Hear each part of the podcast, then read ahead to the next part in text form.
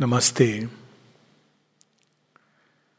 आमतौर पर यह माना जाता है कि हम सब भाग्य के अधीन हैं और भाग्य के अनुसार हमारे जीवन में सब कुछ होता है। किंतु भाग्य क्या है? भाग्य क्या हम लिखते हैं? तो शेयरविंद यहाँ एक बहुत प्राचीन रहस्य है जिसको हम भूल गए हैं। वास्तव में भाग्य हमारे और हमारी प्रकृति के बीच में होने वाला ट्रांजैक्शन है। और इसके जो नियंता है, वो भगवान है, वो देखते हैं, साक्षी है। और ये ट्रांजैक्शन क्या होता है? हम प्रकृति के अधीन हो सकते हैं और प्रकृति की शक्तियों के अधीन हो सकते हैं। या हम प्रकृति की ओर आत्मजयी की दिशा में बढ़ सकते हैं। हम जिस जिस चीज़ की प्रति अधीन होते हैं प्रकृति में, उतना अधिक उन चीज़ों का के हम अधीन होते जाते हैं हमारे भाग्य के निर्माण में। इसका एक उदाहरण ले लें कि यदि हम बाहरी परिस्थितियों के दास हैं, गर्मी, सर्दी, वर्षा, इनसे हम पीड़ित होते हैं, तकलीफ़ में हो जाते हैं तो हम इन चीज़ों के अधीन रहेंगे और ये हमको पीड़ित करेंगे। हम हम पर इनका प्रभाव होगा और हम कहेंगे कि ये हमारा भाग्य है, हम क्या करें? किंतु ऐसा नहीं है। हम चाहें तो इसको बदल सकते हैं। अधीन हो होने की बजाय हम इनके साथ, इन प्रकृति की अवस्थाओं के साथ हम मित्र का या स्वामी का संबंध जोड़ सकते हैं। श्रीमा बताती हैं कि जापान में एक व्यक्ति था जो घंटों सूर्य के अंदर बैठा रहता था, सूर्य के नीचे। और कहता था कि मुझे सूर्य के साथ मैंने मित्रता कर ली, अल्जीरिया में, सॉरी, जापान में नहीं, अल्जीरिया में। एक व्यक्ति था जो बहुत घंटों बैठा रहता था कि उसने मित्रता कर ली है। वो सहारा डेजर्ट के पास में है तो वहाँ की गर्मी भी बहुत तीव्र होती है। फिर बाद में माँ बच्चों को बताती हैं अपने, हम सबको पाण्डिचेरी में जब बहुत गर्मी लगती है तो माँ कहती है, तुम सूर्य से मित्रता क्यों नहीं कर लेते हो? एक और भी चीज़ वो बताती हैं कि जब वो स्वामित्व तो वो बारिश उनके अधीन थी। शेयरविंद के साथ इतने उदाहरण हैं। एक उदाहरण तो हम जानते हैं कि बाहर में साइक्लोन चल रहा है, लेकिन श्री अरविंद उसे बिना प्रभावित हुए भीतर बैठे हुए हैं। क्योंकि जो अपने अंदर के साइक्लोन को मास्टर कर लेता है, या प्रकृति की बाहरी अवस्थाओं से जो विचलित नहीं होता है, समत्व का अभ्यास कर लेता है, वो फिर इनके अधीन नहीं रहता है, बल्कि ये शक्तियाँ फिर उसके अधीन होने लगती हैं। एक स्टोरी जब गोलकुंड का निर्माण हो रहा था और लग रहा था कि बारिश आ जाएगी और बारिश यदि आ जाएगी तो वो सारा काम चौपट हो जाएगा। तो ये सूचना सीमा को बताई गई और जैसा सीमा का तरीका था, वो जाके सीधा श्री अरविंद को बता देती थी। तो श्री अरविंद ने कुछ कहा नहीं, आकाश की ओर देखी, देखा थोड़ी देर और फिर चुप रहे। और फिर वो बारिश एकदम जैसे होने वाली है, वो रुकी रही रुकी रही रुकी रही। जैसे ये काम समाप्त हुआ, जब ये आवश्यकता थी कि बारी अब पानी डाला जाए तो बारिश भरभरा के हुई। तो ना केवल बारिश रुकी रही, बल्कि उसने वो काम कर दिया जो आमतौर पर वर्कर्स के थ्रू करना था। ये शक्तियाँ कैसे प्राप्त होती हैं? जब हम भौतिक शक्तियों के जाल से प्रभावित नहीं होते। ये भौतिक शक्तियाँ क्या करती हैं? हमको प्रारंभ में ऐसा प्रतीत कराती हैं, डराती हैं, हमको लगता है कि हम इनके दास हैं। जैसे पुराने समय में हम इसको उदाहरण ले लें। पुराने समय में लोग इनको समझते नहीं थे और उनको ये लगता था कि इससे ये हो जाएगा, उससे ये वो हो जाएगा। लेकिन ज्ञान के आधार पर लोगों ने इनको जानना प्रारंभ किया। फिर इनके अंदर छिपे रहस्य को जानने की चेष्टा की और धीरे धीरे इसके प्रभुत्व की ओर बढ़े। ये विज्ञान का तरीका है। लेकिन एक दूसरा तरीका है जो योग अपनाता है। वो और भी अधिक शॉर्टकट है, क्योंकि विज्ञान सरफेस से डिक करते करते करते उनके रहस्य को देखना चाहता है।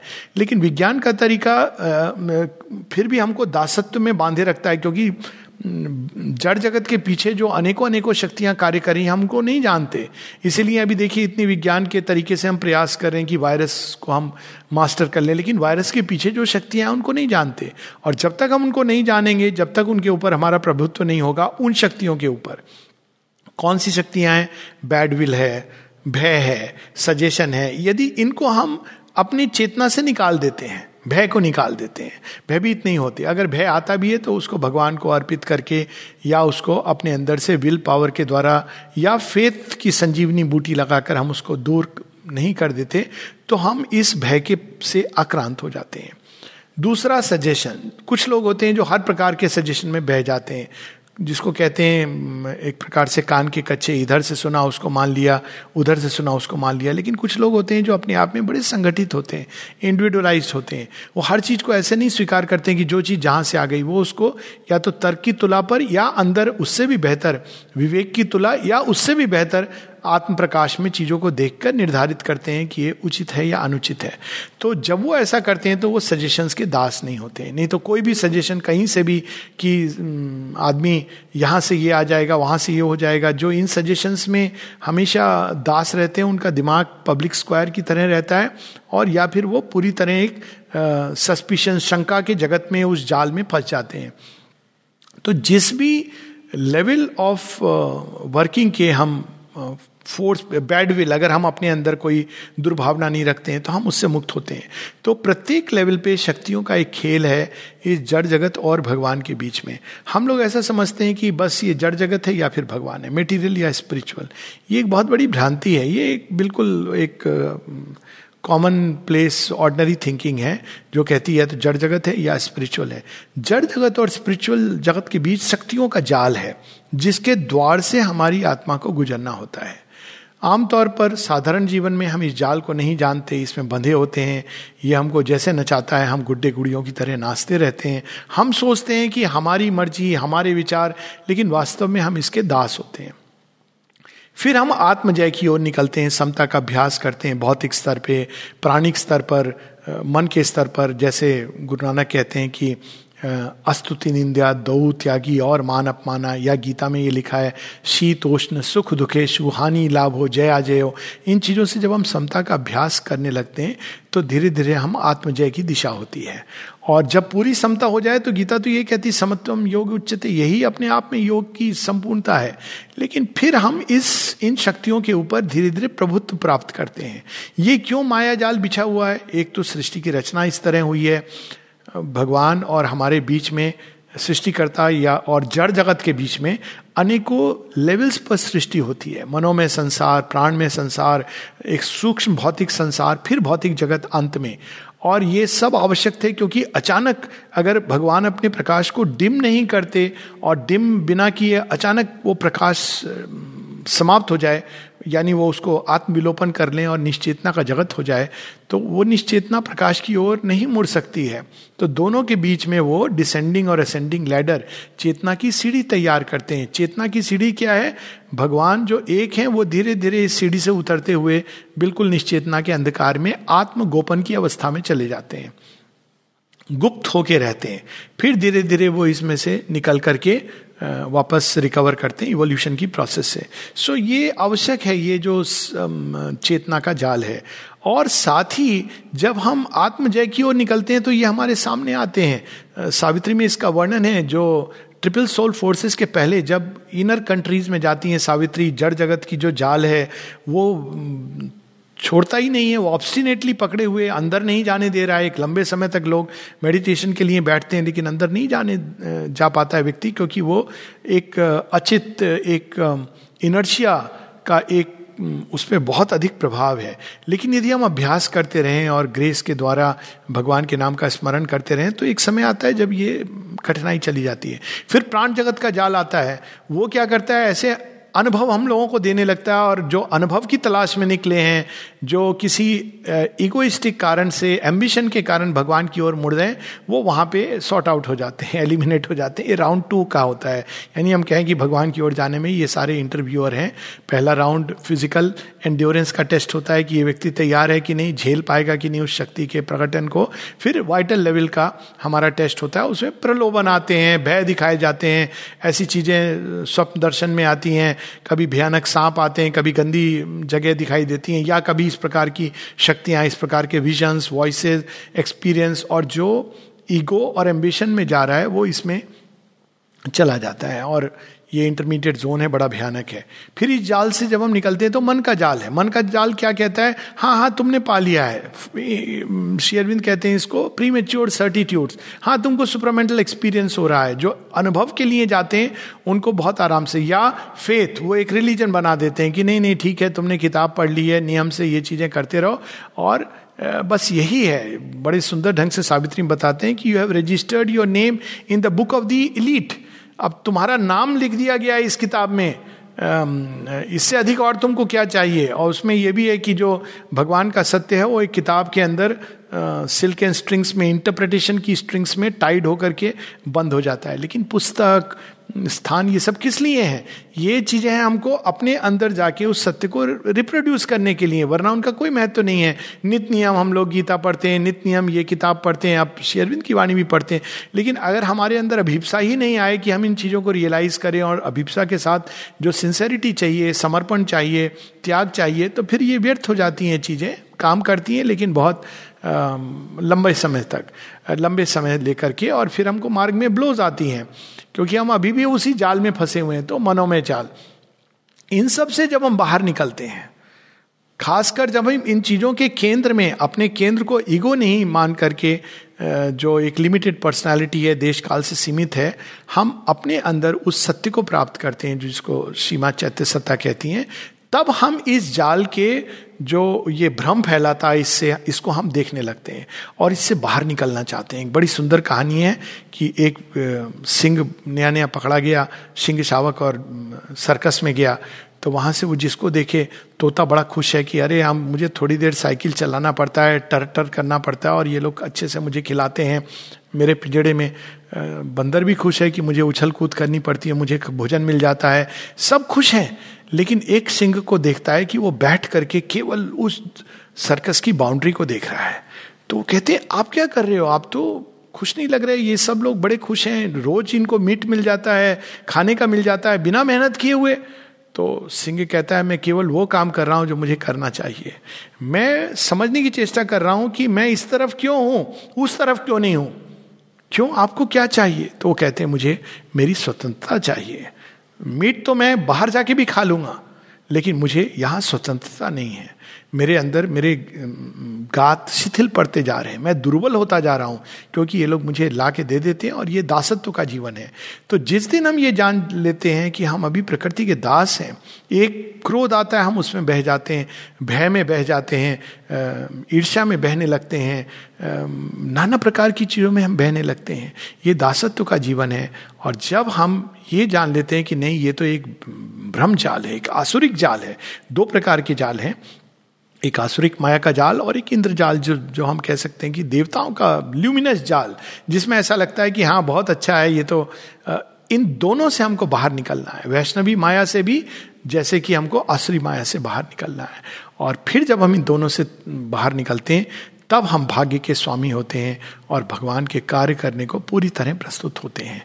जैसे कि अर्जुन अर्जुन के केस में हम देखते हैं कि पहले वो वो आसुरिक माया से निकला हुआ है, वो एक सत्व रजोगुण संपन्न व्यक्ति है। लेकिन श्री कृष्ण जानबूझकर उसको वैष्णवी माया का जाल उसके ऊपर डालते हैं जिसमें वो मोह उसको हो जाता है कि नहीं, ये तो मेरे अपने हैं, स्वजन हैं, इनके विरुद्ध में कैसे शस्त्र उठा सकता हूँ, इनके विरोध में कैसे बोल सकता हूँ? लेकिन अर्जुन का रोल है भगवान का एक ऐसा यंत्र बनना, जो केवल उस संकल्प को पूरा करे, इसलिए इस जाल को भी काटना है। तो पहले स्वयं श्री कृष्ण अपने अंदर से वैष्णवी माया उनके अंदर डालते हैं, उनको सचेत करते हैं, फिर उससे बाहर निकालते हैं कि कहीं ऐसा ना हो कि युद्ध के बीच में इसके ऊपर इस माया का आक्रमण हो। तो ये एक वेब ऑफ़ फोर्सेस हैं, ये जाल है जिससे हम लोगों को बाहर निकलना है और जितनी जल्दी हम इसको समझ लेंगे, उतना अच्छा है। और इससे बाहर निकल के तब हम उस हायर नेट ऑफ़ फोर्सेस में प्रवेश करते हैं जिसको डिवाइन मदर की शक्ति कहते हैं। बड़ी सुंदर अमृतदा की एक प्रार्थना है जो वास्तव में अमृतदा ने लिखी है, लेकिन शेयरविंद ने उसको करेक्ट किया है। तो ऐसे बी में तो वो शेयरविंद के कलेक्टेड वर्क्स में थी, उसका हिस्सा थी। लेकिन वास्तव में अमृतदा ने लिखी है। जो लोग पढ़ना चाहते हैं, उनकी किताब है ओल्ड लॉन्ग सिंस उसके अंदर ये है, ये प्रार्थना जब वो प्रे कर रहे हैं कि मैं इस लोअर नेटवर्क के फोर्सेस से बाहर निकलूं और हायर नेटवर्क ऑफ़ फोर्सेस के अधीन हो जाऊँ। हायर नेटवर्क ऑफ़ फोर्सेस क्या है? श्री माँ की शक्तियाँ। तो जैसे जैसे हम अब अभिप्सा करते हैं इससे बाहर निकलने की, और जैसे जैसे हम श्रीमा की शक्तियों के प्रति या श्रीमा की शक्ति के प्रति श्री माँ के प्रति, क्योंकि शेरविंद कहते हैं, समर्पण is not even to the force but to the mother इसमें भी एक इल्यूजन आ सकता है कि श्री माँ की शक्ति we don't need to surrender to mother हालाँकि दोनों एक हैं, लेकिन कुछ लोग ऐसे होते हैं जो कहते हैं फोर्स लेकिन नॉट द मदर ये सीमा की ही शक्ति है।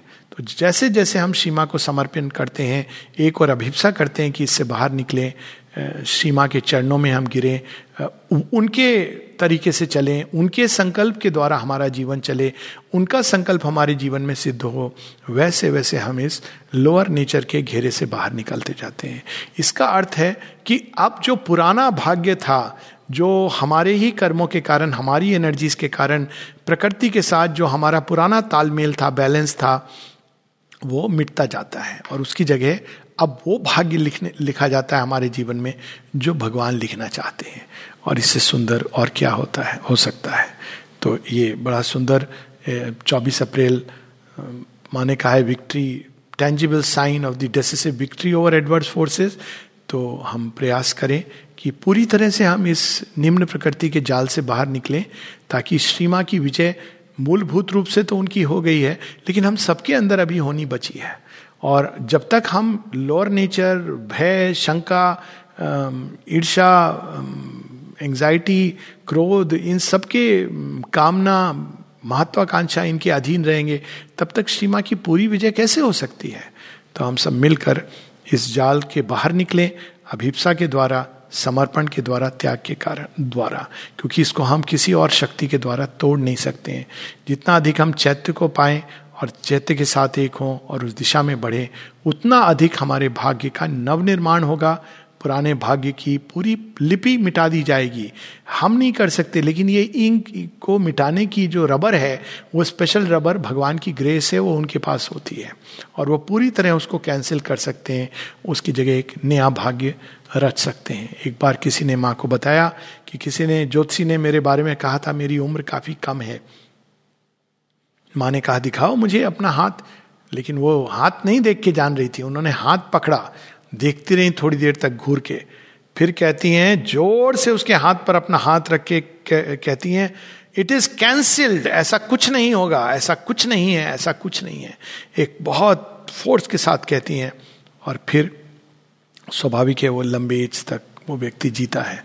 तो डेस्टिनी को बदला जा सकता है, लेकिन उसका तरीका ये है कि हम रोने कलपने बिलखने से नहीं बदलती है नियति कि हम जाके यहाँ ये चढ़ावा चढ़ा दें, भगवान को ये राहु कालम नहीं हो, ये पंडित से पूजा करवा लें और ये वास्तु चेंज करवा लें अपने घर का। ये सबसे कुछ लोगों का भरण पोषण होता है, वो ठीक है, वो अलग बात है। लेकिन नियति नहीं बदली जाती, नियति इतनी सरलता से बदलनी होती तो सबने बदल ली होती। कौरवों ने बदल ली होती, उस समय तो ये विज्ञान विकसित था एस्ट्रोलॉजी ये सब हमें संकेत दे सकते हैं कि आगे क्या है। नियति को नहीं बदल सकते हैं। नियति बदलने का मार्ग है आत्मजयी होना और सीमा के प्रति पूर्ण समर्पण और अभिप्सा की हम इस जाल से बाहर निकलें और केवल सीमा के यंत्र बने, उनके शिशु बने। नमस्ते।